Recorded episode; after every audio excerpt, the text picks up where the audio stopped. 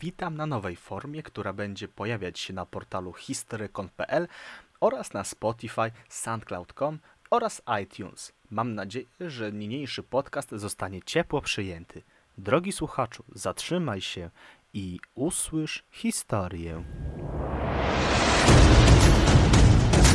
Usłysz historię. Podcasty dla portalu historykom.pl Bartłomiej Gawryszewski. Zapraszam. A w premierowym podcaście chciałbym zaprezentować premierowy artykuł portalu historykon.pl z 2013 roku autorstwa Dawida Gralika pod tytułem Napoleońska sztuka wojny. Napoleon Bonaparte jest do dziś zaliczany do grona najwybitniejszych wodzów historii wojen. Jednakże dlaczego tak się stało? Dlaczego armia napoleońska do pewnego momentu wygrywała? Na początku trzeba stwierdzić, iż większość nowinek wprowadzonych przez Napoleona nie była jego autorskimi pomysłami. Stanowiły one realizację postulatów XVIII-wiecznych teoretyków wojskowości, takich jak Jacques de Guibert czy Maurycy Saski. Jak słusznie zauważył historyk Robert Bielecki, Napoleon był pierwszym, który mógł te pomysły wprowadzić w życie. W dużej mierze zasługę w tym miała rewolucja, która w decydującym stopniu ukształtowała armię francuską, a także samego Napoleona.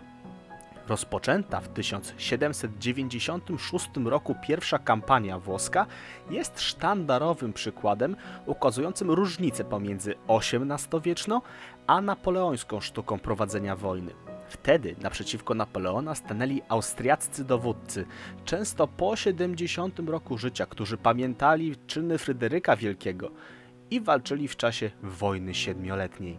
Generalnie w XVIII wieku armie mocarstw europejskich miały charakter stały. Były to armie zawodowe, w których żołnierze zgłaszali się ochotniczo, chociaż często te zasady naciągano.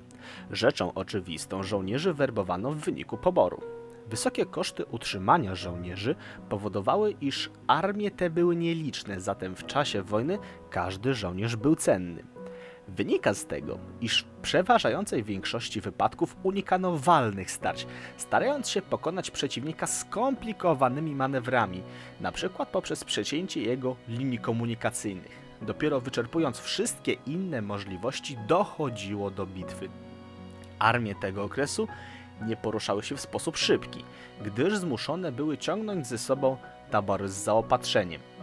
Zasięg działań był w tym wypadku ograniczony, gdyż będąc na terytorium wroga należało zostawiać żołnierzy do pilnowania linii zaopatrzenia, których utrata mogła zakończyć się tragicznie. A armia napoleońska była inna. Przede wszystkim górowała nad przeciwnikiem manewrowością. Francuzi nie byli obciążeni dużą liczbą taborów, gdyż zaopatrywali się na terytorium, na którym aktualnie przebywali – a przez większość wojen rewolucyjnych i napoleońskich walczono poza granicami Francji. Dzięki temu mogli się poruszać szybciej i dalej.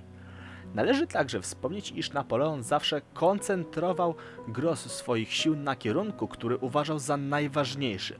Mniej ważne kierunki, czy też bardziej fachowo teatry działań wojennych, obsadzały znacznie mniej liczne wojska, które miały dawać opór przeciwnikowi, do czasu rozstrzygnięcia wojny na głównym teatrze, co stawia przeciwnika w niekomfortowej sytuacji. Jest to tak zwana ekonomia sił. Doskonałym przykładem jest tutaj wojna z trzecią koalicją z 1805 roku. Austriacy podzielili swoją armię na trzy części z najlepszymi oddziałami we Włoszech, gdy tymczasem Napoleon zaatakował w Niemczech grosem swoich sił. Rozrosła się także sama armia. Z armii zawodowej w czasie rewolucji przerodziła się w armię narodową, co znacznie zwiększyło liczbę uczestników wojen i bitew z kilkudziesięciu tysięcy w czasie pierwszej kampanii włoskiej do ponad pół miliona w przededniu ataku na Rosję. Powszechne stało się grupowanie oddziałów w dywizje i korpusy.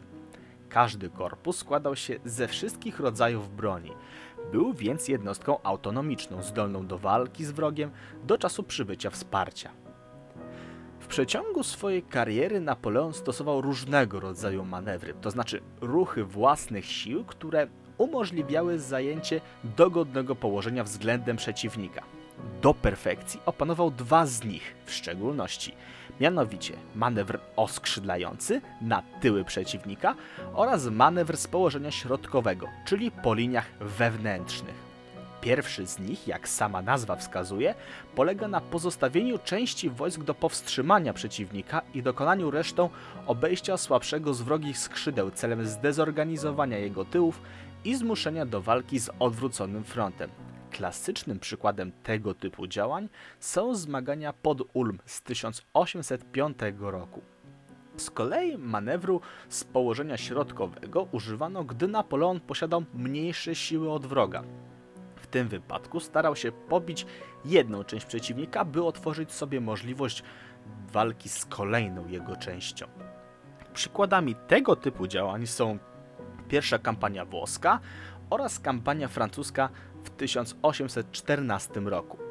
Dobrze przeprowadzony manewr stawiał armię w bardzo dogodnej sytuacji przed bitwą, która zawsze była uwieńczeniem i głównym celem manewru.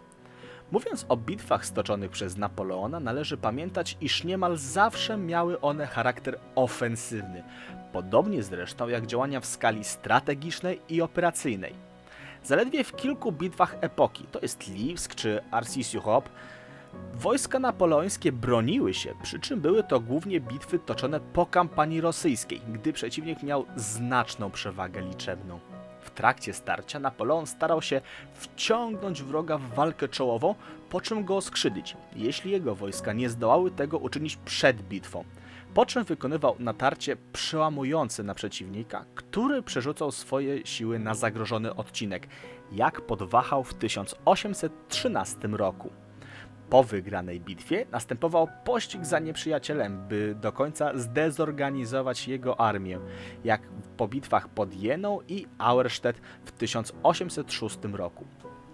W przeciągu kolejnych kampanii przeciwnicy Napoleona coraz bardziej rozgryzali jego filozofię prowadzenia wojny. I tak w czasie kampanii 1812 roku Rosjanie aż do Smoleńska nie stoczyli z Napoleonem dużej bitwy, wiedząc iż cesarz będzie do niej dążył od samego początku. Z kolei podczas kampanii jesiennej w Niemczech w 1813 roku unikali walki z samym Napoleonem, walcząc z jego marszałkami, którzy ponosili kolejne porażki. W dzisiejszych czasach podziwiamy wyczyny Napoleona. Tak naprawdę jego postać jest chyba ostatnim przykładem tak wielkiej kariery. Od prowincjonalnego Ajaccio do pałaców Paryża, w których znalazł się dzięki armii, która dowodzona przez Bonapartego zapisała się na stałe w historii wojen, bo wiele z pomysłów zastosowanych po raz pierwszy w epoce napoleońskiej stosuje się z powodzeniem po dzień dzisiejszy. Wysłuchaliśmy artykułu Dawida Gralika pod tytułem Napoleońska sztuka wojny. A skoro skończył się artykuł, to i nasze spotkanie dobiega końca. Pamiętajcie, historię tworzymy my wszyscy. Do usłyszenia.